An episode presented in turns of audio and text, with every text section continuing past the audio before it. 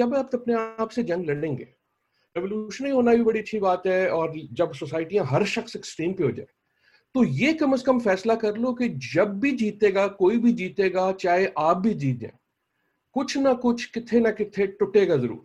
तो कहने का मकसद ये नहीं है कि मत करो कहने का मतलब ये है कि सोच के करो और फिर ये भी सोच के करो कि जब टूटेगा तो क्या आपकी जद्दोजहद बिरयानी के लिए जो है वो इतनी इंपॉर्टेंट है? हम्म। कि बिरयानी के चक्कर में पुलाव वाले सारे मारे जाए।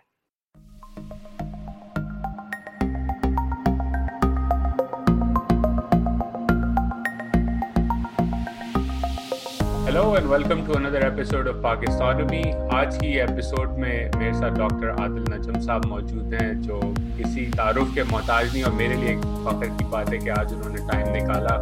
डॉक्टर साहब is dean at the Pardee School of Global Studies at Boston University उससे पहले वाइस चांसलर भी रह चुके हैं लम्स के तो डॉक्टर साहब welcome to Pakistanomy Thank you, thank you, Zair. बहुत बहुत शुक्रिया. It's a pleasure to be with you. You are doing some great work. I've been enjoying आपकी general भी social media पे and a lot of these. So um, I, I, it's a pleasure to be with you. Thank you and and मुझे social media से याद आया कि आपकी एक ट्वीट थी कुछ दिनों पहले कि society at war with itself can not win और मुझे काफ़ी इंटरेस्टिंग लगी क्योंकि हम यूएस में हैं यूएस में पोलराइजेशन काफ़ी बढ़ गई है इलेक्शन करीब है, लेकिन पाकिस्तान में और दुनिया में काफ़ी जगहों पे polarisation fuelled by social media बढ़ती चले जा रही है। Pakistan obviously has historic fault lines शिया सुन्नी इश्यूज़ और ब्लास्फेमी के इश्यूज़ और ethnic issues you name it Pakistan में मौजूद हैं। तो पहले तो मैं आपसे शुरुआत इस बात से करना चाहता हूँ कि what were you thinking about when you uh, put out this tweet and Pakistan ki jo fault lines hai, how do you see them uh, holding back the country and how can Pakistan move forward from from this these fault lines that it has it has यार पहले तो जो आप कह रहे हैं कि what was I thinking तो ट्वीट करने से पहले तो ज्यादा थिंक नहीं करना चाहिए uh, और ट्वीट करने के बाद भी ज्यादा थिंक नहीं करना चाहिए और ट्वीट करने के बाद जो उस पर कॉमेंट आती है उस पर तो बिल्कुल ही थिंक नहीं करना चाहिए। वो लास्ट पे तो पर्टिकुलरली हाँ ये and which is how it's ये कंप्लेन नहीं है। इट्स एंटरटेनमेंट मीडियम को उसको मेरे ख्याल में जब लोग ज़रूर से ज़्यादा सीरियसली ले लेते हैं तो आ, पहले हँसी आती थी अब दुख होता है बिकॉज़ वी कैन सी के उसके मुहरकत क्या होते हैं। So that side this thought and tweet बंदा मुँह ऐसे करता है कोई चीज़ जो है आके अटक जाती है।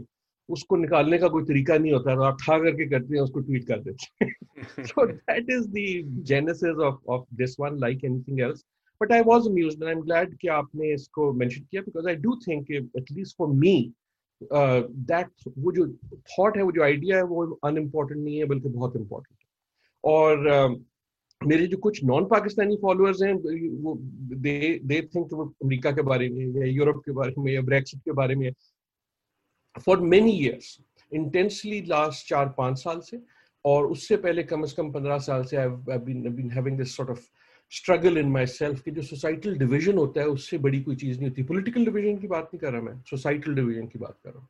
पोलिटिकल डिवीज़न है कि आपने इसको वोट दिया, मैंने उसको वोट दिया, आपने नीली कमीज पहनी, मैंने काली कमीज पहनी। डिफरेंस डिफरेंस तो बड़ी अच्छी चीज़। है इख्तलाफ भी अच्छी चीज़ है।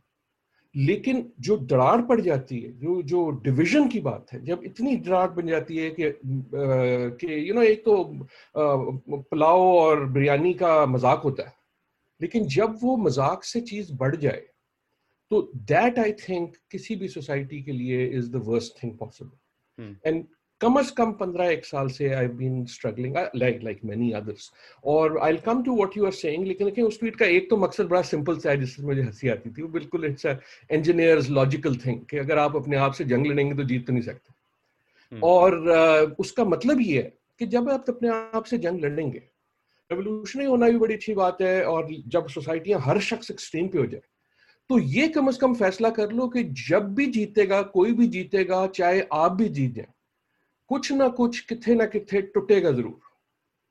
Something is going to break right ये बात जॉन एडम्स जो है वो 1776 में अमेरिका के बारे में समझ गया था। एंड uh, इसका मतलब ये नहीं है कि रेवोल्यूशन या चेंज नहीं होनी चाहिए लेकिन जो जब हम चेंज का झंडा उठाते हैं तो ये याद रखें कि कुछ ना कुछ टूटेगा ज़रूर और जब वो टूटेगा तो उसका उसका दुख आपको भी होगा। सो so, कहने का मकसद ये नहीं है कि मत करो। कहने का मतलब ये है कि सोच के करो और फिर ये भी सोच के करो कि जो टूटेगा तो क्या आपकी जद्दोजहद बिरयानी के लिए जो है वो इतनी इंपॉर्टेंट है हम्म। कि बिरयानी के चक्कर में पुलाव वाले सारे मारे जाए? सो मज़ाक apart that is the thing अब हमारा जो मसला है वो आई थिंक बिल्कुल आपने सही कहा वो बहुत पुराना है। एक जमाने में मैं एक ब्लॉग चलाता था पाकिस्तानियत और उसकी दो तीन बड़ी कॉन्स्टेंट थीम्स थी। One of this was divided society और वो हमेशा तब भी होता था जैसे अब होता है कि हम डिवीज़न को डिफरेंट समझते हैं। एक तो कम्युनिटी वो है जो जिस जो चाहती है कि हमारा सबका बिल्कुल एक नज़रिया हो। कि जो झंडे का कलर है वो बिल्कुल एक हो और हर पाक हमें मुझे पता है कि अच्छा पाकिस्तानी कौन है और मुझे पता है कि बुरा पाकिस्तानी कौन है और असली काम जो है वो ये है कि हर बुरे पाकिस्तानी को निकाल दो और हर पाकिस्तानी को एक जैसा बना दो जिस तरह करिकुलम वगैरह पे होता है। कि एक फर्मा है हमारे पास अच्छे पाकिस्तानी का, उससे तो मुझे बड़ा डर लगता है। लेकिन दूसरी तरफ़ जो है डिवीज़न अब एक तरह से और भी एक्सट्रीम हो रही है। आपने जैसे कहा close up with this but आपने जैसे कहा, ये एक ग्लोबल फिनोमेना बन गया। आप डोनाल्ड ट्रंप को देख लें, आप ब्रेक्सिट को देख लें, आप ब्राज़ील को देख लें, आप फिलीपींस को देख लें, आप सियासत को देख लें, आप ब्लैक लाइव मैटर को देख लें। अक्रॉस द वर्ल्ड मेरे ख्याल में इन दिस सेंचुरी कुछ वो इसलिए आया कि we reach certain level of prosperity जिसके बाद फिर आप सवाल बढ़ बढ़ जाते हैं। कुछ इसलिए आया कि at a level of democracy जहाँ खसूस यंग लोग, सही कहते हैं वो ये कहते हैं कि यार इसने हमें वो नहीं दिया जो हम चाहते थे, या जो आप वादे करते फिरते थे, कि डेमोक्रेसी आएगी तो सब ठीक हो जाएगा, घर में पानी आना शुरू हो जाएगा इलेक्शन करा लो, उसके बाद बिजली ठीक हो जाएगी राइट सो उन तमाम चीज़ों की वजह से ये जो division as oppose to difference है, कि मैं इधर, तुम उधर और वो वो नहीं रही जो पहले थी ऑफ़ यूनिफॉर्मिटी के हर एक ये वाली, ये वो वाली बात नहीं है। हर शख्स जो है वो अब इस जद्दोजहद में मौजूद है। पाकिस्तान में ये चीज़ पहले से, बहुत पहले से थी। एंड अगर आप मुझे एक आखिरी एक जुमले की इजाज़त दें sure. आपने जो फॉल्ट लाइंस कहीं, वो सारी बढ़िया है। शिया सुन्नी कह लें, गरीब अमीर कह लें आप उसको रीजनल कह लें सिंधी पख्तून, पंजाबी, बलोच, ये सारी जो हैं, उससे पहले बंगाली, ये सारी वाली हैं। लेकिन आई थिंक इनसे मुझे नहीं फ़र्क होता। ये in a way to me these are जो हमारी टैपेस्ट्री है, ये एक उसका हिस्सा है। लेकिन इनमें भी जो हम डिफरेंस देख रहे हैं वो मेरे ख्याल में एक सोसाइटी एक मुआशरे के बिफरने का डिफरेंस है। ये होना कि आपका सेक्ट या मेरा सेक्ट या मेरा इंटरेस्ट और आपका इंटरेस्ट मुख्तलिफ़ होने में कोई हर्ज नहीं। इनफैक्ट ना सिर्फ़ हर्ज नहीं है वही तो एक सोसाइटी का आ, आ, की कुत होती है। लेकिन जब एक सोसाइटी ये फैसला कर ले कि अब जो है हर शख्स जो मुझसे मुख्तलिफ़ है वो मेरा दुश्मन है। या हर शख्स जो मुझसे मुख्तलिफ़ है वो ट्रेटर है। एंड अगेन मैं सच्ची बात ये करूँगा कि ये एक साइड की बात नहीं है। Traitor hmm. बयान करने वाले एक जमाने में होता था एक खास किस्म की आप उसकी रिलीजियस मैनिफेस्टेशन या एस्टेब्लिशमेंट मैनिफेस्टेशन अब तो हर एक आपको ट्रेटर बनाएगा ना। आप एक हल्की सी ट्वीट कर दें कि गवर्नमेंट ने कोई चीज़ खराब की है। एक पूरा जो है काफला आ जाएगा। आपको बताने का कि आप ट्रेटर हैं। आप एक हल्की सी कर दें कि जी, आज उन्होंने थोड़ा सा शायद ठीक कर दिया आज सुबह की खबर ये है तो दूसरा काफला आ जाएगा। That is the division of society and उस ट्वीट का आई एम सॉरी ट्वीट से इतनी लंबी बात निकल गई, लेकिन उसका मकसद सिर्फ़ ये है कि जब जंग लड़नी है तो ज़रूर लड़ो, लेकिन कम अज कम सोच के लड़ो कि कुछ ना कुछ टूटेगा ज़रूर। और ये इंटरेस्टिंग बात है, क्योंकि मैं, मैंने जब ये ट्वीट पढ़ी और आपके जवाब सुनते हुए जो मेरे दिमाग में पाकिस्तान एज द कॉन्सेप्ट बात आई, और ये एक्चुअली ग्लोबल फिनोमिनॉन भी राइट अगर आप क्लाइमेट चेंज देख लें तो द ह्यूमन सिविलाइजेशन उसको एक साथ आगे बढ़ना होगा तो ये नहीं हो सकता कि अमेरिका और चीन का हम एक दूसरे से बात नहीं करते क्योंकि क्लाइमेट चेंज दोनों मुल्कों का मसला है और बाकी सबका भी मसला है। पाकिस्तान में जो इशू है वो एक तरह से एक लोकल लेवल पर सेक्टेरियन हो गया या कम्युनिटी लेवल पे हो गया। एक इशू है कि आपका जो है वो रिलीजियस माइनॉरिटीज या एक एक वन लेवल अबव आ जाता है, जो मतलब एक एक ग्रुप बन जाता है left verse anti establishment versus establishment कह लें उसको एक तरह से। और तीसरा फिर आपका आ जाता है इशू कि आपने उस नेशनल लेवल पर किस तरह गवर्न करना है और उस उस इशू के अंदर। मैं आपसे ये पूछना चाह रहा था कि जो कॉन्वर्जेशन फिर जो पाकिस्तान में होती है and division is not I think it's it's a beauty diverse society जो है सेलिब्रेट करने वाली चीज़ है।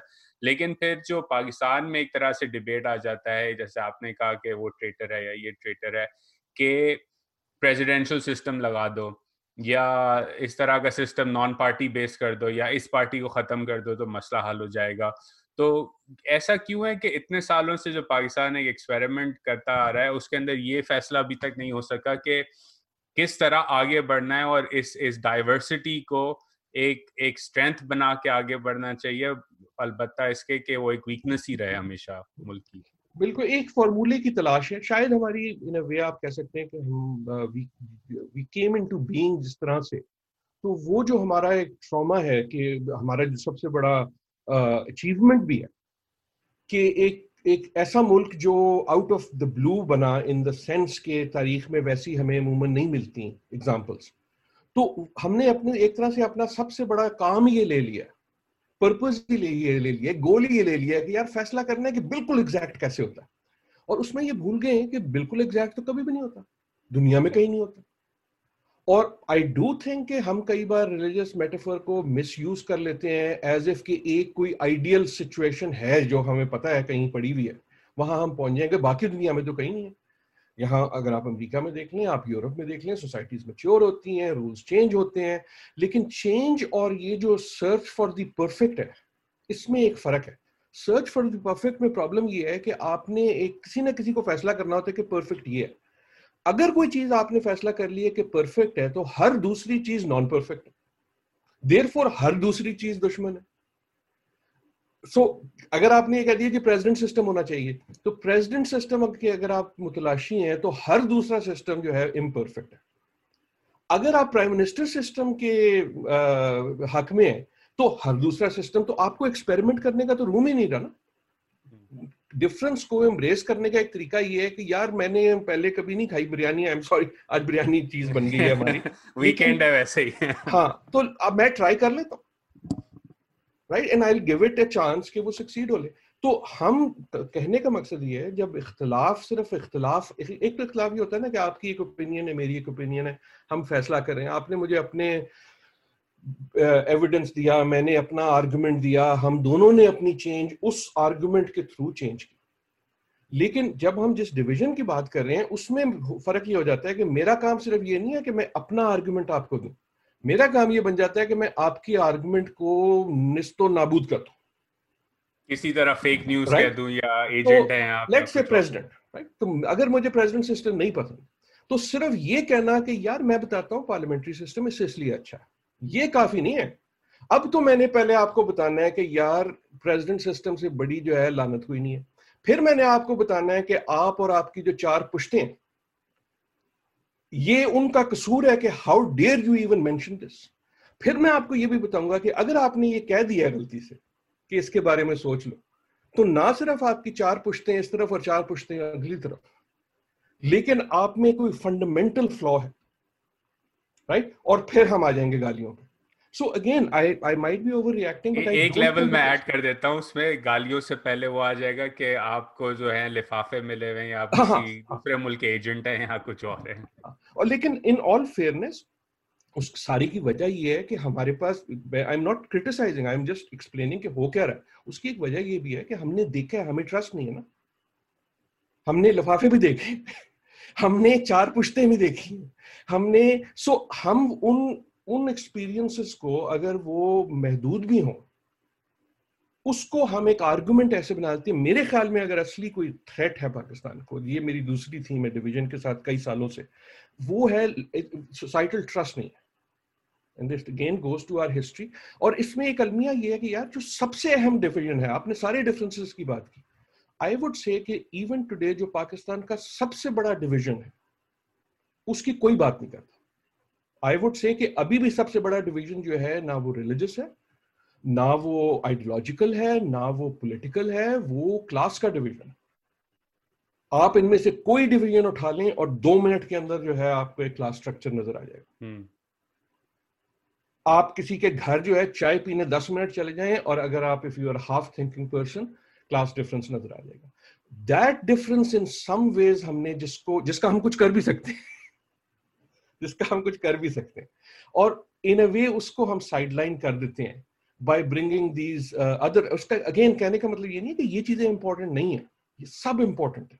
ये सोचना कि सदारती हो या is very important religious obviously is very important लेकिन इन तमाम चीज़ों के पीछे मेरे कहने का मतलब ये है कि एक एंगस्ट एक बड़ा ज़बरदस्त लफ्ज है मैंने बड़ी लेट उम्र में पहली बार सीखा तीस पैंतीस का हो गया था जब मुझे समझ आया एंगस्ट होती क्या?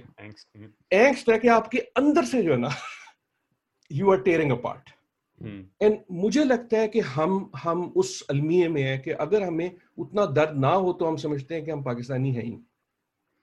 और क्लास डिफरेंस का एक आई एग्री विथ यू कि बहुत बड़ा इशू है। इनफैक्ट सोशल मीडिया पे मुझे काफ़ी इंटरेस्टिंग बात नज़र आई थी जब टिकटॉक मशहूर होने लगा था। तो टिकटॉक पे बड़ी क्लास डिफरेंस हो गई थी क्योंकि एक तरफ़ आपका इंस्टाग्राम फेसबुक और ट्विटर क्राउड था पर्टिकुलरली ट्विटर और इंस्टाग्राम क्राउड जो इलीट है इसके फोर जी कनेक्टिविटी है और टिकटॉक के जो अर्ली अडोप्टर्स थे वो ज़्यादातर what you may call like that came from middle class or lower middle class backgrounds तो उनका काफ़ी मज़ाक उड़ाया जाता था कि ये वीडियो देखो या कैसी ट्विटर पे आ जाती थी। तो आई एग्री विथ यू कि एक है issue and which of class divisions lead us to the economy और मीशत किस तरह चल रही है और आपने इसके ऊपर काफ़ी कुछ लिखा है, बात की है।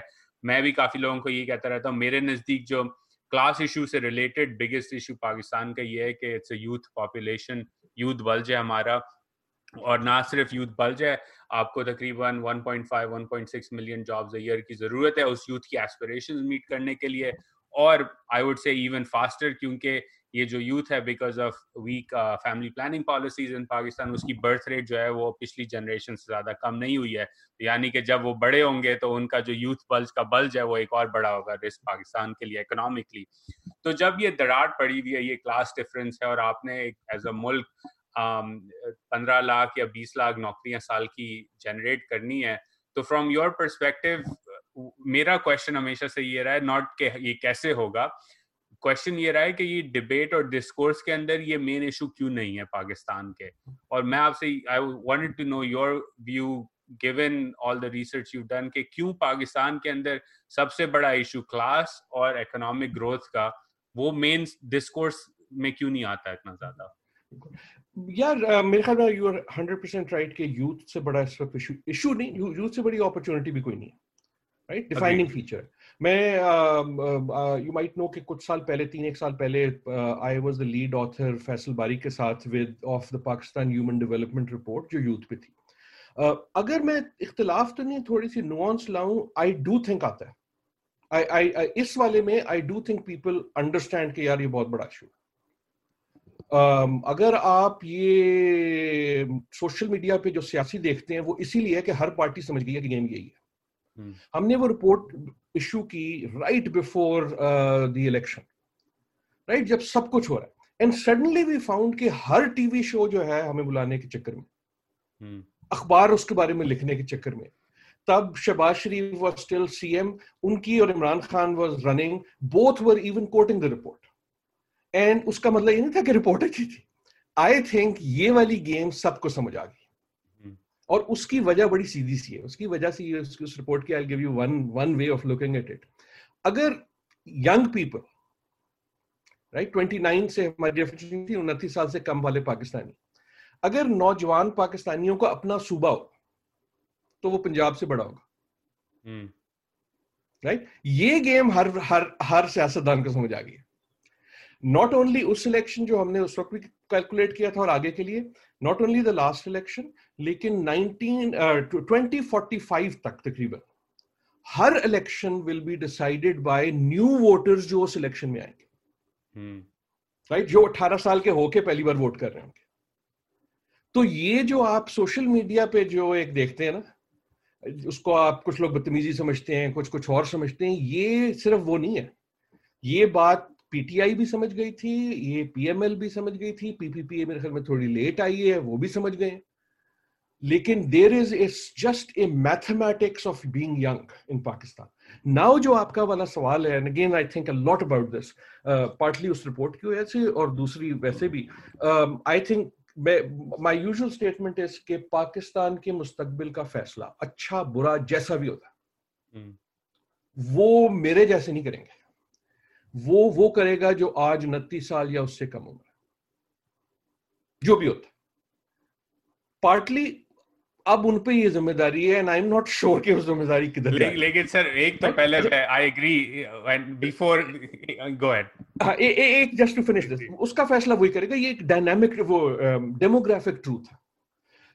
The the problem in some ways जो हमारी उस रिपोर्ट से भी फ्रॉम आर सर्वेज वगैरह की एम कि हमने अपनी हर to link to the previous question हमने अपनी हर डिविजन अपना हर डिफरेंस हम मीनिंग मेरी जनरेशन से, उसको लेके इन स्पेड्स अगली जनरेशन को सामने थोप लिया।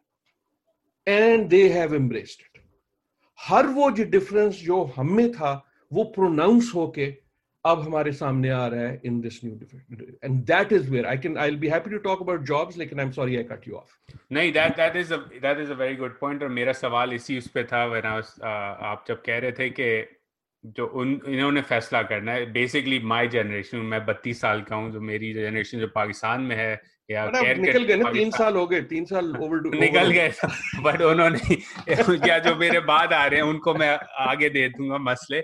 लेकिन सवाल फिर ये होता है कि अगर इन सब पार्टीज़ को ये बात समझ आ गई है तो पाकिस्तान की सियासत में नए चेहरे नज़र क्यों नहीं आते आप कैबिनेट उठा के देख लें, आप पार्लियामानी मेकअप देख लें, आप लीडरशिप पोजिशन या इन्फ्लुएंस देख लें तो वो यूथ को तो एम्ब्रेस तो नहीं किया गया है, उनसे नए फ्रेश आइडियाज़ तो नहीं दिए जा रहे।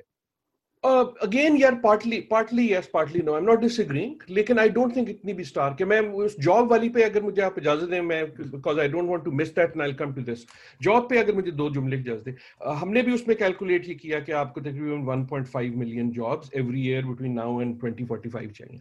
लेकिन the thing that we usually missed उस रिपोर्ट के हवाले से उसके बाद आई रोट वेरी क्लियरली कि ये बनाना कोई इतना मुश्किल नहीं है। I I do not think ये प्रॉब्लम इन द सेंस कि हम कोई 600 तकरीबन हाफ़ मिलियन जॉब तो हर साल वैसे ही बनाते हैं। राइट ऐसे तो नहीं है कि कोई नहीं बन रही। लेकिन जो हम बनाते हैं वो खोखे पे छोटा होता है वो घर पे काम करने वाला होता है दे आर बैड जॉब्स ना उसमें कोई रिलायबिलिटी uh, है ना उसमें। So what we need is is a different level of jobs and enterprise जो, सो करना मुश्किल नहीं है। अब जहाँ तक आपकी बात है, इसको दोनों को I link you you are right के इन सम वेज हमें नहीं नज़र आता, लेकिन यार इन अदर वेज तो बहुत नज़र आता। मैं या खुद अब मोटा तो पहले हो गया था, बुढ़ा भी हो गया हूँ, लेकिन आप मुझे कोई पाकिस्तान का ऐसा दफ्तर, इदारा, सरकारी, निजी दिखा दें। उसके अंदर just go in from the door and आपको मेरी रिपोर्ट की ज़रूरत नहीं है यह पता करने के लिए कि पाकिस्तान नौजवान मुल्क है। All around you, you find younger people in higher offices. Now, again, I understand, ऐसा नहीं है कि पिछले वाले चले जाएँगे। आप तीनों पार्टीज़ उठा लें। तीनों पार्टीज़ उठा लें। यस उसमें वो हम सियासी वाली बात कर सकते हैं जी कि कुछ लोग हैं जो मेरी राउंड पे रहते हैं। लेकिन in each of the major parties and दूसरी पार्टीज़ भी देख लें। इफ़ यू से कि उसके मोस्ट रिकग्नाइजेबल फेसेस कौन है you will see a change Maryam Nawaz ठीक है नवाज़ शरीफ की साहबजादी है। लेकिन आई थिंक एक और कंस्टिट्युएंसी भी है Bilawal Bhutto. But not just Bilawal Bhutto and Maryam Nawaz उनके आसपास अगर आप देखें जो जो सेकंड और थर्ड टीयर्स हैं राइट right? मैं अगेन सिर्फ़ एग्जांपल दे रहा हूँ Khurram Dastgir right now again मेरी डेफिनेशन पे यंग नहीं है लेकिन वो पिछली वाली पीएमएल एन गवर्नमेंट में सडनली आप उनको दूसरी जगह पर कई आपने देखे not just a Miftah Ismail आप आप पीएमएल की ये पीपी ये पीटीआई वाले देख लें तो यस हमारे फोकस कई बार हो जाता है पुरानों पे। हम्म। क्योंकि जब ट्रांजिशन होती है तो वो ऐसे नहीं होती कि एक दिन आप कहते हैं कि सारे के सारे पुराने हट जाओ। हाँ। और आज से जो है ना उनतीस साल से ऊपर कोई नहीं आएगा। और ना ही मेरे ख्याल में कोई इतनी अच्छी बात होगी। सो आई एक्चुअली वुड से कि I would dispute the argument के यूथ नहीं आ रहा। इनफैक्ट आई थिंक बहुत तेज़ी से आ रहा है। आई माइट से कि वेदर वो प्रिपेयर्ड है या नहीं। आप अगर इमरान खान की कैबिनेट की मीटिंग का वो जो आती है ना टीवी पे कैमरा चल के पूरी टाटा टाटा हर एक की शक्लें दिखाता है तो उसमें आप टिक मार्क लगाना शुरू करते हैं दो किस्म के हैं। एक वो जो आपको कई बार नज़र आए हैं कई कई जगहों पे नज़र आए वो वही लोग यही कह रहे होंगे कि पिछले वालों की गलती है। ठीक है ना? हाँ एक वो है और एक जो है जिनकी कई बार आप क्रिटिसाइज भी करते हैं और फिर लेकिन वो ये है कि आप कहते हैं ये किधर से आ गए? सो इन अ वे ये अगेन मैं सियासी बात नहीं कर रहा। ये आप अब क्योंकि इन अ वे आपने बार बार तीनों पार्टीज़ देखी ना सो so, मुशरफ के बाद पीपीपी देखी फिर आपने पीएमएल और अब पीटीआई आई वुड से कि as an empirical issue in तीनों रजीम्स में आपने जितनी फेस चेंज देखी है वो अमूमन पाकिस्तानी पॉलिटिक्स में नहीं होती थी। और मेरे ख्याल में तीनों का जो अपना एंगस्ट है ना इनके अंदर की जो हम देखते हैं तीनों तीनों गवर्नमेंट्स में हमने देखा कि अंदर की कशीदगी जो बड़ी रही। और इंटरनल पॉलिटिक्स और हम उसकी सियासी हल निकालते थे वजूहत निकालते थे लेकिन उसका एक डेमोग्राफिक चीज़ भी है कि each party is also going through transition और जब ट्रांजिशन होती है तो फिर आपस में होता है ना कि ये वाला ग्रो वो वाला ग्रो सो so, वो पॉलिटिकल के अलावा डेमोग्राफिक भी है आई थिंक नहीं that's that's a very good and interesting point और मैं आपसे एग्री करता हूँ, क्योंकि मैं सोच रहा था, आप जब डिस्क्राइब कर रहे थे कि मुस्लिम लीग नवाज़ है, जैसे एक एक जनरेशनल शिफ्ट आपको अंदर की लड़ाई में भी नज़र आ रहा है right Maryam Nawaz being younger जिनका इशू है I mean one can say वो ज़्यादा अग्रेसिव है, लेकिन प्राइमरीली इशू उनके चाचा के साथ है शबाज शरीफ जो एक अलग एटीट्यूड रखते हैं। Is more of an old school guy और पार्टी के अंदर एक कैंप्स बन गए जहाँ यूथ जो है वो ज़्यादा और इन अ वे सपोर्टर्स जो यंगर सपोर्टर्स हैं वो थोड़ा अग्रेसिव स्टांस लेना चाहते हैं और कहते हैं कि वापसी रिपीट नहीं होना चाहिए जो होता रहा है। um, उसके साथ साथ एक एक सवाल जो uh, मे, मेरा आता है इस इशू के ऊपर वो ये है कि अब जैसे कल या आज की रिपोर्ट थी कि वज़ीर आज़म साहब ने कहा कि उनको फ़िक्र है कि यूथ की जो ये टिकटॉक है और टिंडर वगैरह है उससे जो है वो वैल्यूज़ डिटीरिएट हो रही हैं और ऑप्शनिटी वगैरह। um, मेरा अपना ओपिनियन इस बात पे ये कि आप अगर एक यूथ चाहते हैं इंगेज एक एक नौजवान मुल्क है जिसके अंदर वो अपनी तरह से काम करना चाहते हैं तो वो इरेवरेंट तो होंगे वो एक्सपेरिमेंट भी करेंगे वो अपना अपना तरीका नया निकालेंगे। तो ये जो रेजिस्टेंस आ रही है कि हमें किसी तरह प्रोटेक्ट करना है अपने यूथ को from an older generation essentially and the PM is is speaking to that in my view at least ये कितनी uh, कितने टाइम तक चलती रहेगी कि ये एक रेजिस्टेंस है कि जी किसी तरह जो है उनको इन ऑब्सीन चीज़ों से दूर रखने की ज़रूरत है हमें? अबद अबद शाद बात ना सिर्फ़ पाकिस्तान में ना सिर्फ़ दुनिया भर में लेकिन यार इस पे फ़िक्र करने की कोई ज़रूरत नहीं। मैंने आपकी ट्वीट आज देखी इस पे। लेकिन हमारे प्राइम मिनिस्टर साहब बाकी आजकल ये भी एक रुझान है पूरी दुनिया में जो लीडर्स हैं to be a leader actually अब आपको लेस डिप्लोमेटिक होना होता है। हम्म। उनकी पार्टली चाम ही ये है कि वो बोल देंगे जो बात आप नहीं एक्सपेक्ट करते। और थिक स्किन हो जानी होती है। तो उसका एक्सट्रीम केस तो डोनाल्ड ट्रंप है, लेकिन आपको हर जगह दुनिया में नज़र आता है कि इन सम वेज आपकी जो कंस्टिट्यूंसी है ना they are asking for more adventurism from the leaders तो ताबत कहने का मतलब ये नहीं है, मुझे इतना दुख नहीं है इसका। ये टिकटॉक वाली अच्छी है, ठीक है, ये ऐसी बात हमेशा होती है। जब भी कोई चेंज आती है किसी भी सोसाइटी में राइट तो आप क्यों एक्सपेक्ट करते हैं? मेरे ख्याल में तो अगर आप इजाज़त दें थोड़ा सा अहमकाना है ये एक्सपेक्ट करना कि कोई भी चेंज आएगी और जो सोसाइटी का स्टेटस को कह लें या जो स्टेटस को ना भी हो लोग कहेंगे हाँ ठीक है जी आ जाए। अमेरिका में हम्म। वो ब्लैक लाइव मैटर हो। वो किसी भी मुल्क में टिकटॉक हो। आपको ये पूरी दुनिया में नज़र आता है। और ये हमेशा नज़र आया है और ये हमेशा नज़र आएगा। ये जो आज आज आज के ही है ना नौजवान जब आप आप मेरी उम्र होंगे तब आपको कोई और चीज़ आएगी हमें नाम ही नहीं पता। फिर आप कहेंगे यार हमारे जमाने में जो है ना नहीं ये तो मेरी मेरी बात होती है कभी मेरी बेगम से और मैं उनसे मज़ाक करके कहता हूँ कि I love eating meat for example. मैं कहता हूँ कि जब मैं पचास साठ साल का हूँ और एक वीगन मूवमेंट चलेगी दुनिया में तो लोग हमें कहेंगे कि आप तो कातिल थे आपने इतनी गाय मारी और इतनी मुर्गियाँ मारी और हम कहेंगे हमारे जमाने में ऐसे होता है। हाँ, मेरे माय माय ग्रैंडफादर मेरे दादा जो थे बहुत ही शफीक थे मेरे लिए और मैंने उनसे बड़ा कुछ सीखा लेकिन मुझे याद है दो चार चीज़ें जो है ना उनको बड़ा गुस्सा आता था। और एक तो उनका यकीन था कि कैलकुलेटर जिसने इस्तेमाल किया वो मैथमेटिक्स नहीं सीख सकता। और बड़ी दलील दबंग दलील थी कि यार तुमने जब किया ही नहीं है तुम तो बटन दबा के कर लेते तुम्हें पता क्या क्या अंदर हो जाता है। दूसरा यह था कि जिसने कभी बॉल पॉइंट इस्तेमाल किया फाउंटेन पेन की जाए हम्म।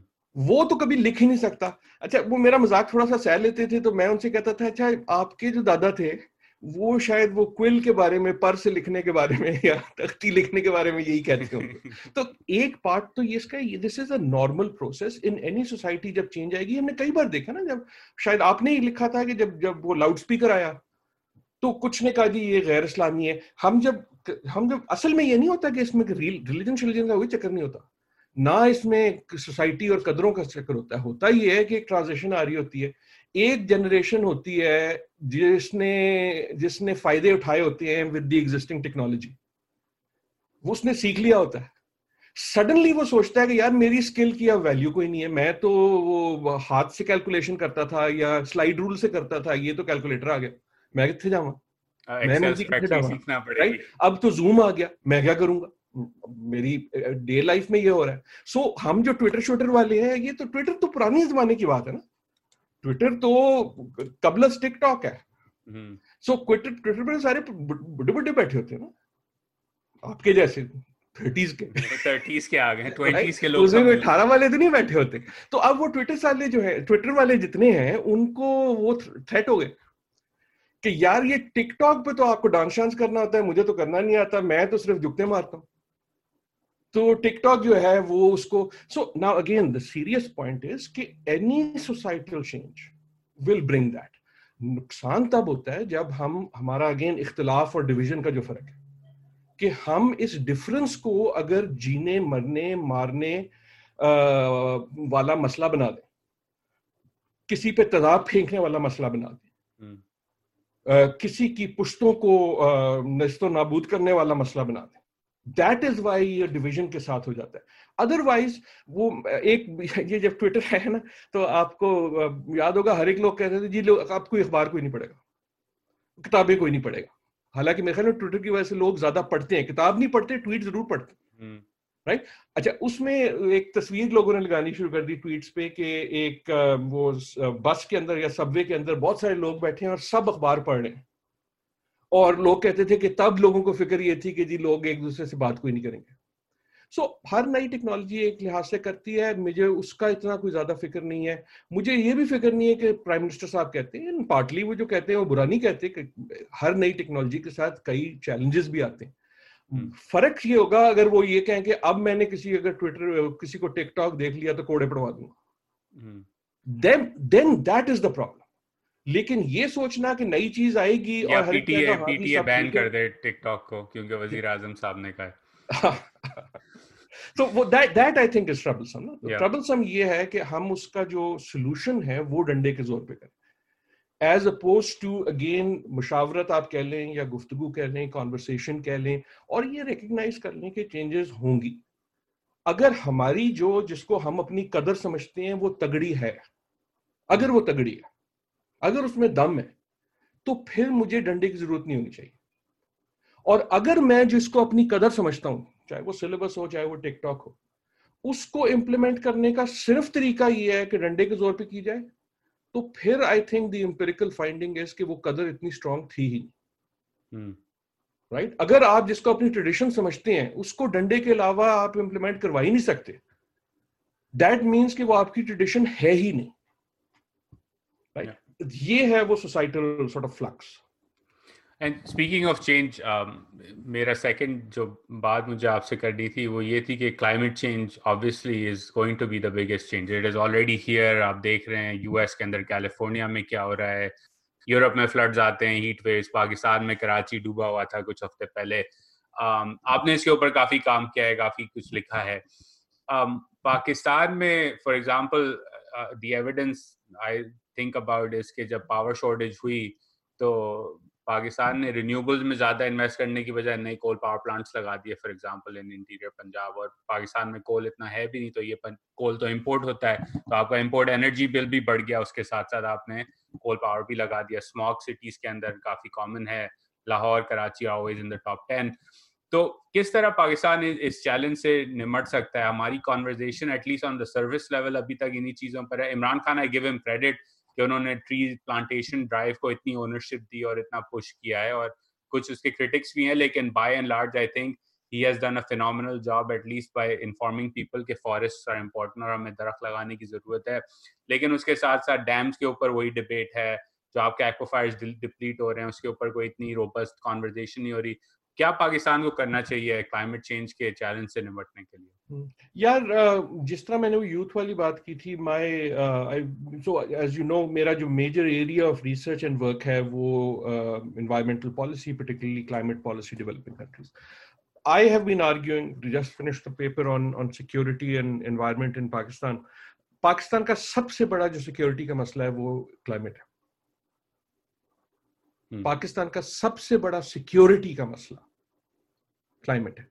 चाहे वो ह्यूमन सिक्योरिटी हो जो जो और, और या वो नेशनल सिक्योरिटी हो and I just say something about this now एक चीज़ ये है कि यहाँ अमेरिका बैठे एक वैसे चस्का मैं ये ले सकता हूँ कि यहाँ जब क्लाइमेट चेंज की बात होती है मैं कहता हूँ यार मुझे तुम लोग नहीं समझ आते मैं पाकिस्तान से हूँ उधर नो वन कि क्लाइमेट चेंज असली चीज़ नहीं है।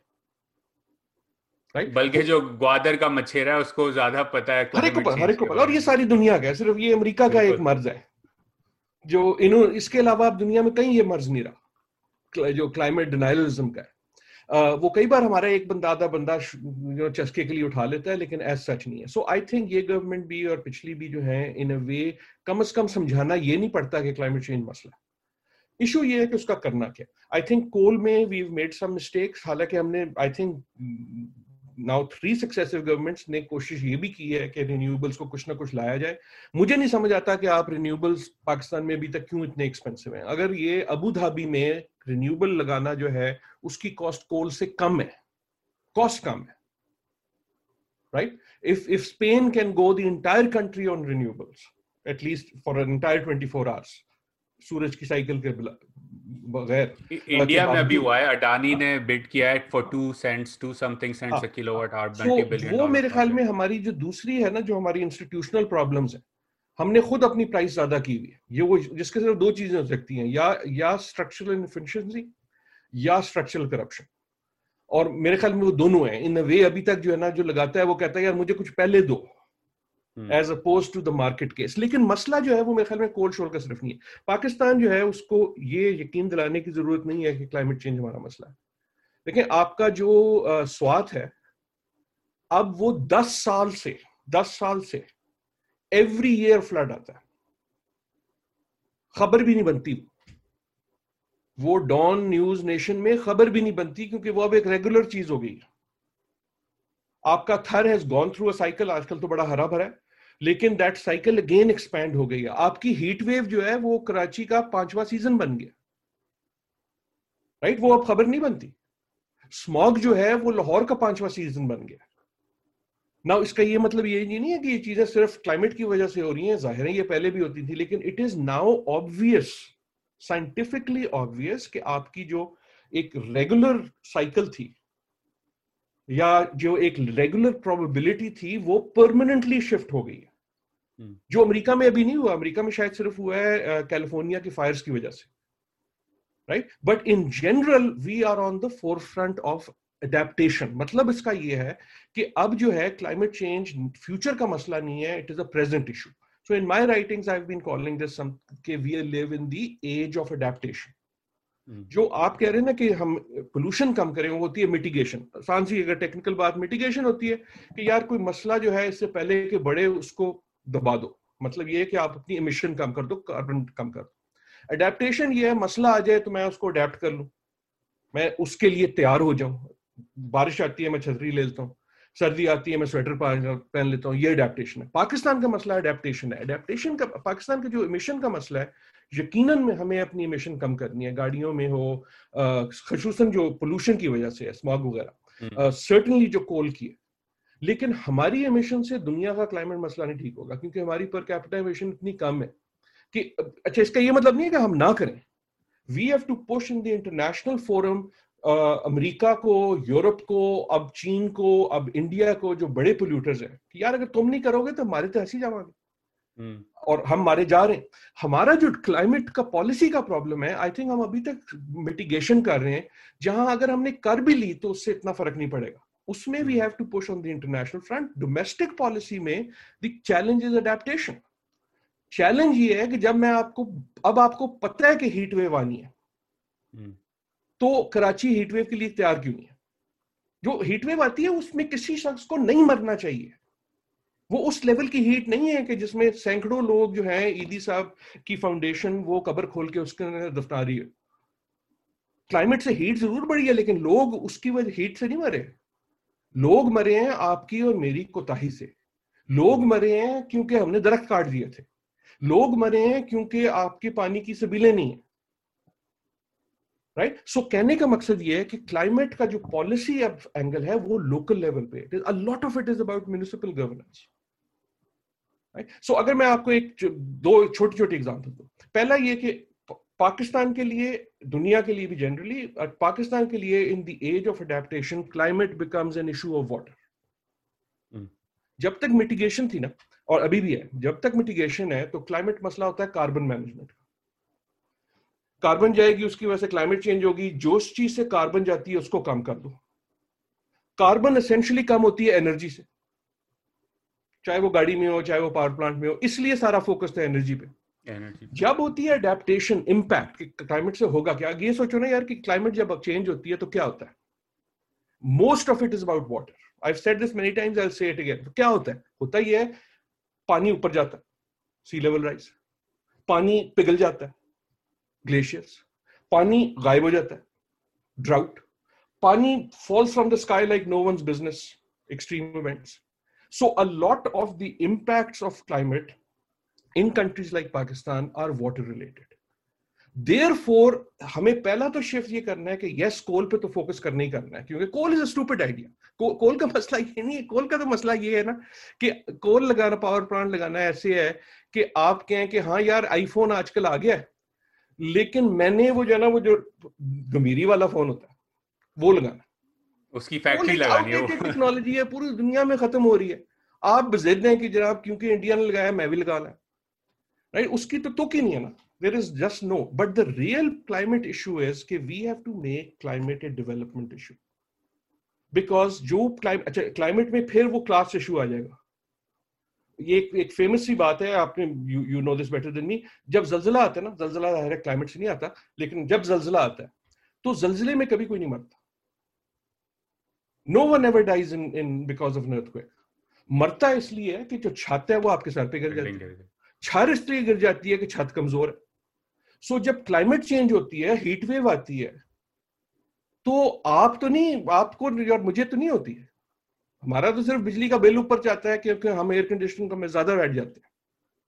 या अगर मीडियम भी हो तो हमारे पास कम से कम कुछ होगी। किसको नुकसान होता है?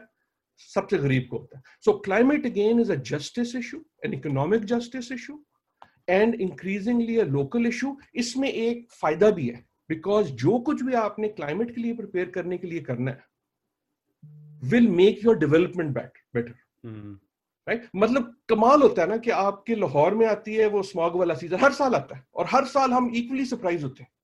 बड़ी हमारी तुरफा है तमाशा है ये ज़बरदस्त हम लोग हैं इसीलिए मुझे इतनी मोहब्बत है अपने आप से कि हम हमारी जो है ना capacity to be surprised by non surprises is amazing repeat repeat है माल रोड पे गाड़ी में बैठ के गाड़ी आइडल हो रही है और पीछे से धुआँ निकल रहा है।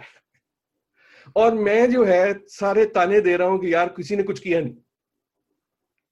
मेरी वो नानी कहती थी कई कई मुल्कों की कई जबानों की कहावत है कि एक उंगली किसी की तरफ़ करोगे, कम से कम तीन अपनी तरफ़ आएँगी and I think climate is one of those areas तो उसके अंदर at a municipal level for from from your research क्या चीज़ें क्विक टर्म जो रिजॉल्व करने की ज़रूरत है? मैं भी जैसे आप कह रहे थे अडेप्टेशन की बात तो सोच रहा था कि अभी कंस्ट्रक्शन की काफ़ी चर्चा हो रही है पाकिस्तान में। तो वन वुड एक्सपेक्ट कि जब आप कंस्ट्रक्शन का इतना सपोर्ट कर रहे हैं तो उसके अंदर आप climate adaptation new models construction permits किस तरह की डिज़ाइन अलाउड की जाएँगी क्या रूफ टॉप सोलर होना चाहिए क्या उसके ऊपर कोई ग्रीन uh, ग्रोथ के प्लान होने चाहिए sir sir I am just thinking out loud but किस तरह के जो है quick policy changes that can be made to बिल्कुल इस तरह बिल्कुल इस तरह के। And some of them policy changes होंगे और some of them individual behavior changes होगा simply by creating the markets. So solar rooftop is a very good example. अगर खटमंडू में यार हिमालय के साय में खटमंडू में one in three household उनका जो शेव के लिए पानी इस्तेमाल करते हैं वो सोलर रूफटॉप से आ hmm. तो प्लीज़ टेल मी कि कराची और लाहौर में क्यों नहीं आ सकता? और ये सिर्फ़ पॉलिसी का मसला नहीं है। जो हम लोग ड्राइंग रूम में बैठ के आप किसी पाकिस्तानी ड्राइंग रूम में चले जाए। किसी भी वेरी हाई हाई मीडियम जहाँ भी ड्राइंग रूम है उसके बाद पता नहीं लेकिन ऊपर वाले हाफ़ में। आप चले जाएँ और घंटा बात करें कम से कम एक बार ज़्यादातर तो सियासत भी होगी कम से कम एक दो बार समवन विल कंप्लेन कि बिजली का बिल बहुत ज़्यादा। राइट एयर कंडीशन लगाया हुआ पतली सी आपने लगाई हुई है एक खिड़की विच इज़ लाइक आप खिड़की से बाहर पैसे फेंक रहे राइट सिंपल फिजिक्स है ना कि आपने कमरे को ठंडा किया आपने उसकी इंसुलेशन इतनी कम कर दी कि वो जो ठंड हो रही है या सर्दियों में जो गर्मी हो रही है हीटर से अब वो आप बाहर फेंक रहे हैं ठंड में वापस। या छत को इंसुलेट नहीं किया और गर्मी के महीनों में। सॉरी कह रहा हूँ छत की इंसुलेशन नहीं लगवाई गर्मी से हाँ, पहले। सो so, ये अपॉर्चुनिटी है ये अपॉर्चुनिटी है। अगर लोग समझ जाएँगे तो वो खुद करेंगे। आपको अगर याद हो एक जमाने में गाड़ियों में लोग सिलेंडर लगाते थे गैस पे क्योंकि वेरी सेफ़ आइडिया लेकिन वंस पीपल अंडरस्टूड कि मेरे पैसे बचते हैं तो एकदम टेकअप होता है। Construction and infrastructure not only बड़ी लेवल पे सीपैक लेवल पे इंडिविजुअल लेवल पे I think is one of the biggest opportunity लेकिन for a city like Karachi heat is a manageable thing यार। इज़ अ मैनेजेबल थिंग आपको पता है ये आना है?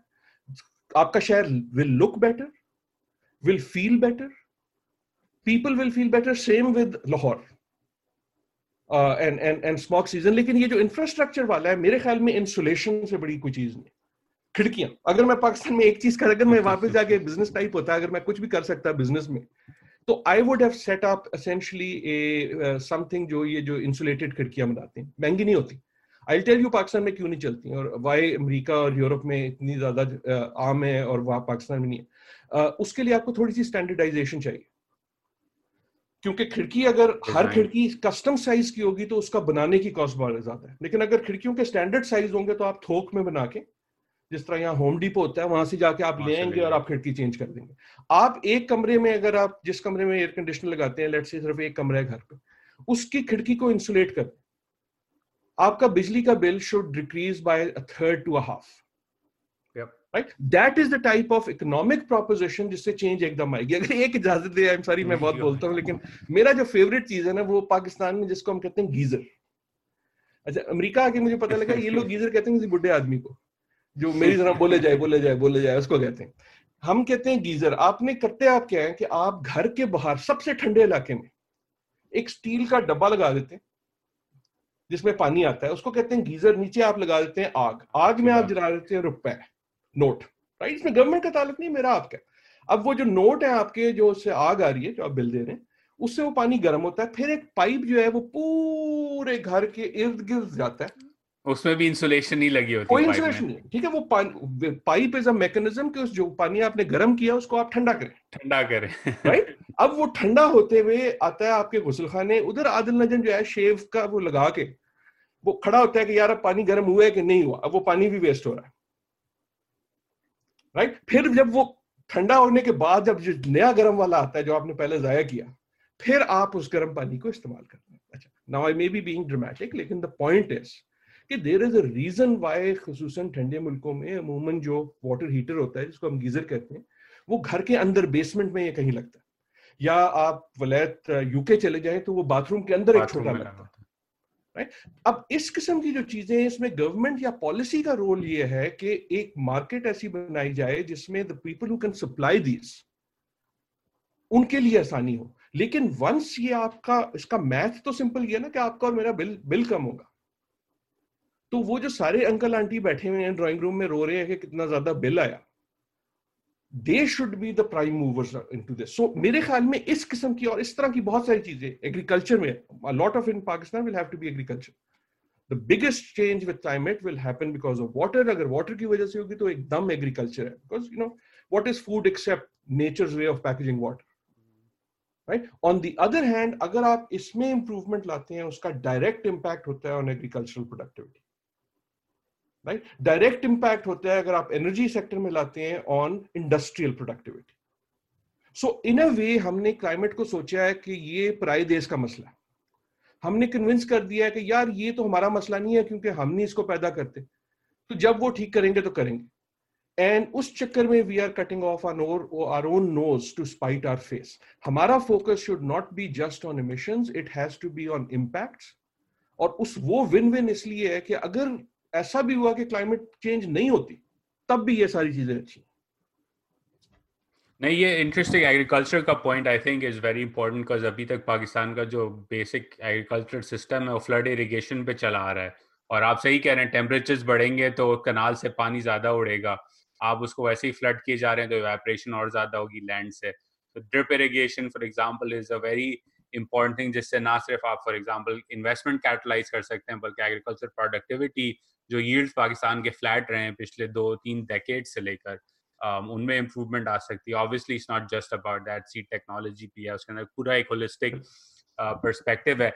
आपका विंडोज़ का आइडिया काफ़ी अच्छा है क्योंकि मेरा जो एक आइडिया था वो ये था कि पाकिस्तान में अब क्योंकि एक्सेस इलेक्ट्रिसिटी जनरेट हो रही है और जॉब्स की ऑब्वियसली इशू है। This is not climate related but this is smog related in the cities कि आपका जो रिक्शा है उसको आप किसी तरह पूरी रिक्शे की फ्लीट को हर बड़े शहर के अंदर इलेक्ट्रीफाई कर दें और आप इस तरह ग्रिड टेक्नोलॉजी भी दे देंगे आप बैटरी टेक्नोलॉजी भी दे देंगे बैक एंड पे आप रिन्यूबल्स लगा दें तो इमिशन का मसला भी कम हो जाएगा और पैसे भी बचेंगे क्योंकि अगेन वो रिक्शा जो आइडल हो रहा है सड़क पे ट्रैफ़िक जैम में वो आप वैसे ही पैसे उड़ा रहे हैं अगर वो बैटरी पे होगा तो इट्स ऑलरेडी मोर एफिशिएंट और एनर्जी में देर सो कहने का मकसद you are exactly right I think कि अगर हम इसको sensibly as our own issue से सोचना शुरू कर दें और इसमें वेस्ट का भी कसूर ये है कि उन्होंने हमें इतना हम जो मीटिंग शीटिंग्स में जाते हैं ना तो वहाँ ऑल द फोकस इज़ के जी इमिशन कंट्रोल तो वो जो मेरे जैसा नीम पढ़ा लिखा जब वापस आता है ना तो वो अपनी क्लासों से लाता है यार वो मेरी जो क्लाइमेट वाली क्लास थी ना वो तेरह लेक्चर में से बारह लेक्चर कहती थी कि हमने कार्बन कम करना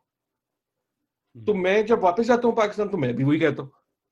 राइट आई पैरेट इसमें गलती नहीं है हमें वो करनी है लेकिन हमारा जो अपना है इंटरेस्ट uh, वो मेरे ख्याल में वहाँ से नहीं आएगा क्योंकि इस वक्त क्लाइमेट में यूरोप का वेस्ट अमेरिका का इंटरेस्ट फ़र्क है उनका interest mission control right opposite नहीं है हमसे लेकिन डिफरेंट है। So the solutions will have to come from us, and a lot of them will be developmental solutions. जिस तरह के आपने कहे। और एनर्जी में तो बहुत ज़्यादा है। एनर्जी में देखिए आपने एक और अगर मैं आपको एग्जांपल दूँ जब ये अब तो लोड शेडिंग फिर थोड़ी कम हो गई है। लेकिन जब लोड शेडिंग पीक पे थी तो an energy revolution happened in Pakistan जिसका तकरीबन कोई ज़िक्र ही नहीं करता था। और वो रेवोल्यूशन था ऑफ़ जनरेटर एंड यूपीएस घर घर इवन जो गरीब आदमी था became an energy provider right अच्छा वो बड़ी नॉन सेंसिबल थी क्योंकि आपके पास जिस वक्त बिजली आती थी तो आप यूपीएस या जनरेटर जो थे जनरेटर तो खैर वैसे फ्यूल से चलता था। यूपीएस में स्टोर करते थे विच मेंट की जाया भी होती थी। फिर जब वो चली जाती थी उसे आप इस्तेमाल करते थे right so an entire infrastructure पूरे मुल्क में आप किसी शहर में बड़े बाज़ार में चले जाए हर किस्म का यूपीएस मिलता था। पंखे के अंदर यूपीएस बिजली वो टॉर्च के अंदर यूपीएस दो लाइटें चलाने वाला तीन पंखे चलाने वाला। राइट आई थिंक फ्यूचर वही है। आई विल आर्ग्यू अगर आप मुझे थोड़ा सा फ्यूचरिस्ट वाला पार्ट इजाज़त दें लोग सुन के अगर कोई सुनेगा तो गालियाँ देगा। लेकिन I think part of it is going to be geothermal we are going to be energy providers our self ये जो ग्रेड वाला चक्कर है and more much of it will be battery आपका इस वक्त हर सुनने वाला and you has a power generation equipment in your pocket आप ये दस साल पहले देख लें कि आप कितनी बैटरियाँ लेके फिरते थे। How many things are now battery driven Elon Musk इस बात में सही है। और दूसरा है जियोथर्मल जिस तरह हम अभी पानी के लिए जो है we all become water suppliers right हम वो छेद खोद के ट्यूबवेल लगा लेते the energy equivalent of that is geothermal अभी महँगा है, क्योंकि आपको नीचे जाना होता है and then you use the potential difference heat का। लेकिन कहने का मकसद ये ये इन सारी चीज़ों में there are development opportunities actually अगर आप इन्हें करें तो आप अपनी डेवलपमेंट ट्रिजेक्टरी को बेहतर कर सकते हैं। जिस तरह फ़ोन के वक्त लीप फ्रॉगिंग हुई थी राइट right? क्योंकि जिन मुल्कों में हमारे जैसा इंक्लूडेड जहाँ लैंडलाइन ज़्यादा नहीं थी new technologies allowed them to just leapfrog वो जो बीच में इंटरमीडिएट लेस एफिशिएंट था, वो निकल गया। I think energy is the same no you're absolutely right मेरे गेस्ट थे जेमी अरबीब उन्होंने बुक लिखी है रीथिंकिंग ह्यूमैनिटी तो उनसे मेरी यही बात हो रही थी। तो मैंने उनसे एडवाइस पूछी कि जो बुक थी, वो obviously is looking at the western issue of new innovation genetics और 5G and AI and energy etcetera मैं पूछा कि emerging economies one of the interesting things they argued in the book was that the जो मुल्क जिस, जो सबसे ज़्यादा बेनिफिट करेंगे इन टेक्टोनिक शिफ्ट से, वो वो ममालिक हैं जिन्होंने पिछली एज इंडस्ट्रियल एज से ज़्यादा फ़ायदा नहीं उठाया। मैंने पूछा क्यों? एंड हिज आर्ग्यूमेंट वाज कि वहाँ जिन मुल्कों ने इंडस्ट्रियल एज से फ़ायदा ज़्यादा उठाया है, वहाँ स्टेटस को ज़्यादा मज़बूत है। उन्होंने, जैसे आप कह रहे थे, आपने ट्विटर के अंदर इन्वेस्टमेंट की है तो आप टिकटॉक सीखने से पहले कतराएँगे तो आप स्लो मूवर्स होंगे। और जो इमर्जिंग मार्केट्स हैं, वो ली फ्रॉक कर सकती हैं। और मैंने पूछा कि क्या मतलब in in real world terms क्या होना चाहिए तो उन्होंने कहा कि पाकिस्तान जैसे मुल्क या इंडिया जैसे मुल्क या बांग्लादेश जैसे मुल्क, उनको सोचना चाहिए कि उनकी जो long term infrastructure development needs हैं वो कितनी सी कितनी ज़्यादा नई टेक्नोलॉजी से मीट हो सकती। है तो अगर आपने बस की नई फ्लीट लगानी है तो आप उसको इलेक्ट्रिक लगाएँ नस्बत इसके कि आप डीजल की बसेस इंपोर्ट करें for example right and I think you're absolutely right battery technology is again essential कि अगर आपने हर घर के अंदर सोलर रूफटॉप और बैटरी पैक दे दिया और Pakistanis are in you know हासिल करने की कोशिश करते हैं और करते रहे C N G is an example UPS was another example कि आप उनको अगर इंसेंटिव दे दें जहाँ उनके पैसे बचने लग जाएँ तो आप फॉरन एक रेवोल्यूशन कैटलाइज कर सकते हैं। और यार उसके अलावा हम जुगाड़ी भी है ना? हम we are very good at jugaad right right? और इसलिए हर जहाँ भी नेसेसिटी होती है तो जुगाड़ खुद आ जाता है। मैं जब वो कॉलेज में था ना पाकिस्तान में यूईटी में लाहौर में तो मेरे पास एक छोटा सा मोटरसाइकिल था होंडा सेवेंटी होंडा सेवेंटी बड़ी ज़बरदस्त चीज़ है। वो उसका मुश्तार आता था होंडा सेवेंटी कभी नहीं रुकती। और उसका जुगाड़ का मसला कहने का ये है कि उसमें जब बिल्कुल तेल खत्म हो जाता था पेट्रोल तो उसको आप लेके अगर लटा देंगे खास एंगल पे तो आपको पता था कि यार पंद्रह मील से निकला है। खासतौर पे अगर उतार कर मोटरसाइकिल आप चला रहे हैं। कहने का हम्म। मकसद ये है कि once you unleash these things a lot of local innovation खुद आएगी। और हमने ये यूपीएस के जमाने में देखा है राइट right? ऑब्वियसली वो सोल्यूशन नहीं है वो तो प्रॉब्लम था। लेकिन उस प्रॉब्लम को हल करने में जब always I found this interesting मैंने एक छोटा सा कुछ लिखा भी उस पर कि जितनी इनोवेशन आई क्योंकि एक मजबूरी थी ना हर एक ने करना ही करना था। घर घर के लेवल पे इनोवेशन होती थी कि आपके खाने का टाइम बदल जाता था आपके रहने का तरीका बदल जाता था किस कमरे में कॉन्ग्रीगेट होना है। क्योंकि आपने अगर यूपीएस लगा रहा है तो किस वाले कमरे में बिजली लानी है आपने एक राइट right? जो अमीर है वो तो पूरा जनरेटर लगा लेते थे। सो so, कहने का मकसद ये है कि नेसेसिटी समटाइम्स ब्रीड्स आप उसे इनोवेशन कह लें जुगाड़ कह लें लेकिन those are the forces to unleash I agree, and I think the, this has been a fascinating discussion. Um, I'm mindful of time. तो आखिरी सवाल मेरा आपसे ये था कि obviously COVID-19 is continuing, pandemic चल रहा है. Pakistan thankfully has done well for reasons people are still trying to figure out. तो उसके अंदर क्योंकि पाकिस्तान की मीशत उतनी बुरी तरह मुतासर नहीं हुई जितना लोग एक्सपेक्ट कर रहे थे या जो इंडिया में हुआ फॉर एग्ज़ाम्पल या अभी तक चलता आ रहा है तो क्या you see any near term opportunities Pakistan के लिए? अगेन क्लाइमेट चेंज हो गया जॉब जनरेशन हो गया, या ये जो पोलराइज दरारें हैं, उनसे डील करने का जो इशू हो गया, क्या कोविड नाइन्टीन के बाद पाकिस्तान जो है वो क्या कर सकता है? To to get a better start यार अपॉर्चुनिटी होना हो नेसेसिटी ज़रूर है। और आई थिंक अपॉर्चुनिटी भी है और पहले भी थी।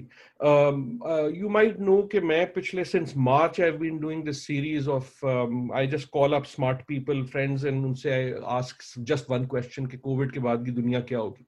तो we done very very interesting people उसमें नोबेल विनर्स भी हैं एंगस डीटन थे नोम चॉम्स्की थे। This morning we released one with Richard Haass and so on so for so very serious thinking people जो हर फ़ील्ड में। And uh, उससे एक जो पाकिस्तान से भी कुछ थे लेकिन पाकिस्तान के बारे में वो नहीं थी लेकिन एक चीज़ ऑब्वियस है कि this is a transition area transition time जिसमें अगर तकलीफें आएँगी तो बहुत सारी चेंज भी आएगी। सो इन अ वे अगर आप पहले पीछे हैं तो change is an opportunity leapfrog करने के लिए। अब क्योंकि दुनिया की जो इकोनॉमिक्स की आप बात कर रहे हैं, उसमें दो चार चीज़ें। पहले ये कि हमारा इकोनॉमिक इम्पैक्ट उतना बड़ा नहीं था और है, जितना कुछ और का था फॉर द रीजन के अनफॉर्चुनेटली हम उतने ग्लोबली कनेक्टेड थे ही नहीं। तो जो फॉर एग्ज़ाम्पल मैन्युफैक्चरिंग कंट्रीज़ थी, जिनका बहुत ज़्यादा सप्लाई चेन और एक्सपोर्ट पे था इनसार जब कोविड की वजह से ग्लोबल इकोनॉमी नीचे गई तो उन पे बहुत बड़ा असर पड़ा। इन वे हमारी जो कोताही है, जो काहली है, वो हमारे काम आ गई इस चक्कर में, क्योंकि हम उतने कनेक्टेड नहीं थे। सेकंड जो ग्लोबल इंपैक्ट है इकोनॉमिक्स का फॉर द सेम रीजन उसका साया हम पे पड़ेगा, लेकिन शायद उतना नहीं पड़े because we are not that connected now the benefit is कि वो जो मुल्क जो इससे जल्दी निकल आए या बेहतर निकल आए, अगर वो अक्लमंद होंगे तो वो इस टाइम को यूज़ करेंगे to catch up and leapfrog उन मुल्कों के बना आ, के के बरक्स जो अभी तक इसमें फंसे हैं राइट सो आप भी अमेरिका में बैठे मैं भी यहाँ तो you know we are still sort of stuck so जो अकलमंद शख्स हो कंपनी हो या मुल्क हो उनके लिए अपॉर्चुनिटी ये है कि यार मैं अगर if I am doing better right now तो इससे पहले कि इनकी हालत बेहतर हो जाए हम्म। क्या मैं कोई चीज़ लीप कर सकता हूँ। कुछ हमने एग्ज़ाम्पल देखी लेकिन इतनी ज़्यादा भी नहीं। From a simple thing right आपको हालाँकि अजीब लगता है। आपको याद है अप्रैल में मास्क की शॉर्टेज हुई हुई थी। सो सम आर वेरी अब अब मास्क की कोई शॉर्टेज नहीं है। क्यों नहीं है? Partly because as soon as वो शॉर्टेज देखी बहुत सारे लोगों ने पूरी दुनिया में इस वक्त अब फ्लड हुए राइट ड्राई क्लीनर्स बनाने लग गए थे मास्क हाँ। So the advantage is for the fast so in a way I don't have any particular suggestions लेकिन if we are doing better this is the time ना सिर्फ़ ना ये कि आप इंतज़ार करें कि जब ये hmm. खत्म होगा तो सोचेंगे कि नई चीज़ क्या आ रही है टाइम ये है कि इससे पहले के ये यूज़ जो आपको एक ये मिल गई है नेमत ऑफ़ लेस इम्पैक्ट मैं किस तरह इसको लीप फ्रॉक कर अब वो उसके कई तरीके होंगे lot of it will be internet businesses and some of that हो रहा है पाकिस्तान में राइट? अब कुछ तो हो रहा है ना पाकिस्तान में लेकिन पूरी दुनिया में इस वक्त बहुत सारी सर्विसेज़ जो हैं मेरी यूनिवर्सिटी में आपके इदारे में वो अब ऑनलाइन चली गई हैं। उसमें वो वेंडर ढूंढते हैं पूरी। सो जिस तरह जब कॉल सेंटर वाली मूवमेंट आई थी तो शुरू में जिन्होंने फ़र्स्ट मूवर एडवांटेज ले ली उस किस्म की एडवांटेजेस मेरे ख्याल में हैं। एंड एंड uh, uh, उसके अलावा मेरे ख्याल में सेंसिबल पॉलिसी जो है वो हमेशा ही अच्छी चीज़ होती है। नहीं आई एग्री और वो sensible policy given the shift जो पाकिस्तान में आई थिंक अर्जेंटली नीडेड है, वो है कि किस तरह 3G से 4G और 5G पे ट्रांजिशन किया जाए, कितने ज़्यादा लोग हम कनेक्ट कर सकते हैं इंटरनेट पर बिकॉज़ आई फंडामेंटली बिलीव कि जब आप इंटरनेट एक्सेस दे देंगे, पाकिस्तानियों को specially at the again looking at the class divide right connected जो ज़्यादातर हो चुके हैं, वो तो एक क्लास के हैं, आपने लोअर क्लास तक लेकर जाना है कनेक्टिविटी वो जो जुगाड़ है, जो इनोवेशन है वो अनलीश हो जाएगी ऑटोमेटिकली क्योंकि the world will be at और, और यार है भी यू you नो know, मेरे ख्याल में जो अभी यू आर एग्जैक्टली राइट लेकिन जो एग्जिस्टिंग भी है वो अगर मैं सोचता नहीं हम वो टिकटॉक वाली बात करते शायद इमरान उनका तरीका वारदात गलत है लेकिन बेसिक पॉइंट शायद इतना नहीं है। मैं कई बार मज़ाक में सोचता हूँ कि जितना गुस्सा सोशल मीडिया और व्हाट्सएप पे हम निकालते हैं अगर मेरे पास टेक्नोलॉजी होती कि उस गुस्से को मैं बंद कर देता एक बैटरी में तो पाकिस्तान क्या मैं एशिया का एनर्जी प्रॉब्लम सॉल्व कर और सीरियस इसका पॉइंट ये है कि जो हम ये एनर्जी ऑलरेडी ऑनलाइन इस्तेमाल कर रहे हैं इमेजिन कि अगर इसका एक क्वार्टर जो है वो एंटरप्रेन्योरियल एनर्जी बन जाती as opposed to political anger तो उससे क्या शिफ्ट होता? नहीं I think that is a good place to conclude as well क्योंकि हमने पोलराइजेशन से शुरू किया और ये सवाल लोगों को सोचना चाहिए कि, और मैंने भी काफ़ी अपने you know being on social media increasingly पूछता हूँ अपने आप से कि अगर इतना गुस्सा किसी की ट्वीट पर या किसी के कमेंट पर आ रहा है तो दैट इज़ नॉट गुड कुछ और कर लो कोई किताब पढ़ लो एक्सरसाइज कर लो.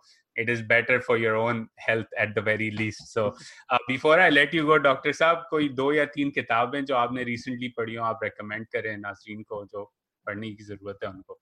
यार नहीं ज़रूरत नहीं। मैं I I always resist the question के किताब रिकमेंड करें। मेरे ख्याल में ना रिकमेंड हुई हुई किताब पढ़नी चाहिए ना रिकमेंड करना चाहिए। आई कैन टेल यू मैं क्या पढ़ा क्योंकि किताब जो है ना वो इश्क की तरह है वो जाती होना चाहिए। तो आप क्या पढ़ रहे हैं आज as as long as people read just read right and and हर किस्म की पढ़े जो अच्छी नहीं है उसको पता लग जाएगा ना पढ़ने वाली। क्या पढ़ रहा हूँ? जब ये शुरू हुआ तो I read actually I went back and reread two books जब ये मैं मार्च अप्रैल की बात कर रहा हूँ। एक वो एल्बर्ट कैमू की है plague which is set set in in Algeria I think क्योंकि ये कोविड कोविड हो रहा था। और दूसरी उसकी गैब्रियल गार्सिया मार्केस की जो थी love in the time of cholera neither of those are the type of books I usually read लेकिन क्योंकि वो रिलेटेड थी it was very interesting reading that मैंने इस वक्त आई यूजुअली मैं चार एक किताबें साथ ही स्टार्ट कर देता हूँ क्योंकि मेरी अटेंशन स्पैन बड़ा कम है and then they just guide me कि मैंने किसको किस वक्त पढ़ना है। लेकिन one of the ones I am reading right now is क्योंकि I was late in reading it is Thomas Piketty की जो दूसरी किताब है uh, पहली थी कैपिटल और दूसरी है कैपिटल एंड आइडियोलॉजी एंड वो जब मैंने उनको इसी सीरीज़ जिसका मैंने ज़िक्र किया इंटरव्यू hmm. किया तो आई सडनली रियलाइज़ कि यार मैंने वो दूसरी वाली नहीं पढ़ी was talking about it and वो मेरे ख्याल में अगेन पाकिस्तान जैसे मुल्कों के लिए बहुत other one I recently read अमूमन मैं वैसे नहीं पढ़ता लेकिन I did recently read it क्योंकि because of my son who मैंने I read add it is very thin very interesting book called Hitchhiker's guide to the galaxy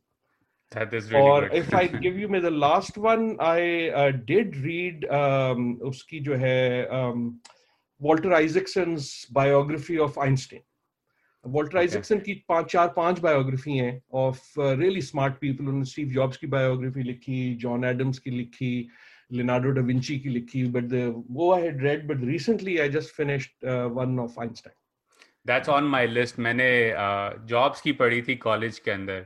या grade school somewhere around that time लेकिन मेरी list पर first is Leonardo da Vinci biography for me personally पढ़ना काफ़ी मुश्किल होता है क्योंकि it's like you have to absorb it और for me I find it very hard to read people's biography क्योंकि एक डिप्रेशन होने लग जाती है कि यार मैं अपनी ज़िंदगी से क्या आइजैक्सन की किताब में होती भी मोटी इतनी है कि आप उसको डेस्क को ऊँचा करने के लिए भी इस्तेमाल कर सकते हैं लेकिन he is very detailed Leonardo da Vinci is really good Uh, मैंने वो वो पहले पढ़ी हुई थी I hadn't read Einstein yet और वो specially Walter Isaacson he is been writing this series of biographies of what he thinks are the smartest people ever उनकी एक तरह से एक उसके अंडरलाइंग इंटेलेक्चुअल थीम है कि जो रियली वर्ल्ड शेकर्स हैं they are all multi discipline Benjamin Franklin की थी स्टीव जॉब्स की थी लिनार्डो डिविंची की थी आइंस्टीन की थी। And the basic point is कि ये सारे वो लोग हैं और इनकी ग्रेटनेस का राज ही है कि they were interested in too many things So I have always been fascinated by this idea कि ये लोगों को कैद करना है कि तुम जो हो इंजीनियर हो और तुम जो हो पॉलिटिकल साइंटिस्ट हो और तुम जो इकोनॉमिस्ट हो actually as an educational idea is also not very good So anyhow, that's what I did. I agree, and I think as someone who I went to Bentley University, जहाँ business curriculum but with a focus on liberal arts, मुझे तो पता ही नहीं था कि liberal arts की कोई चीज़ होती है। जब मैं आया था, मुझे लगता है इंजीनियर लॉयर बन जाओ या कंप्यूटर साइंटिस्ट तो लेकिन that exposure I found fully agree कि I think even in countries like Pakistan जितना मल्टी डिसिप्लिनरी करिकुलम लोगों को एट अ यंग एज देना शुरू करते हैं, उतना आप इनोवेशन क्रिएटिविटी को जो है वो सपोर्ट कर सकते हैं। और that's what countries need eventually is creative people who can solve problems at the end of the day so doctor साहब thank you so much for joining this was wonderful और uh, काफ़ी मज़ा आया आपसे बात करते Thank um, you. Will I think have you on again soon? Um, because this always a pleasure. Always a pleasure. बहुत बहुत शुक्रिया and thank you for doing what you do.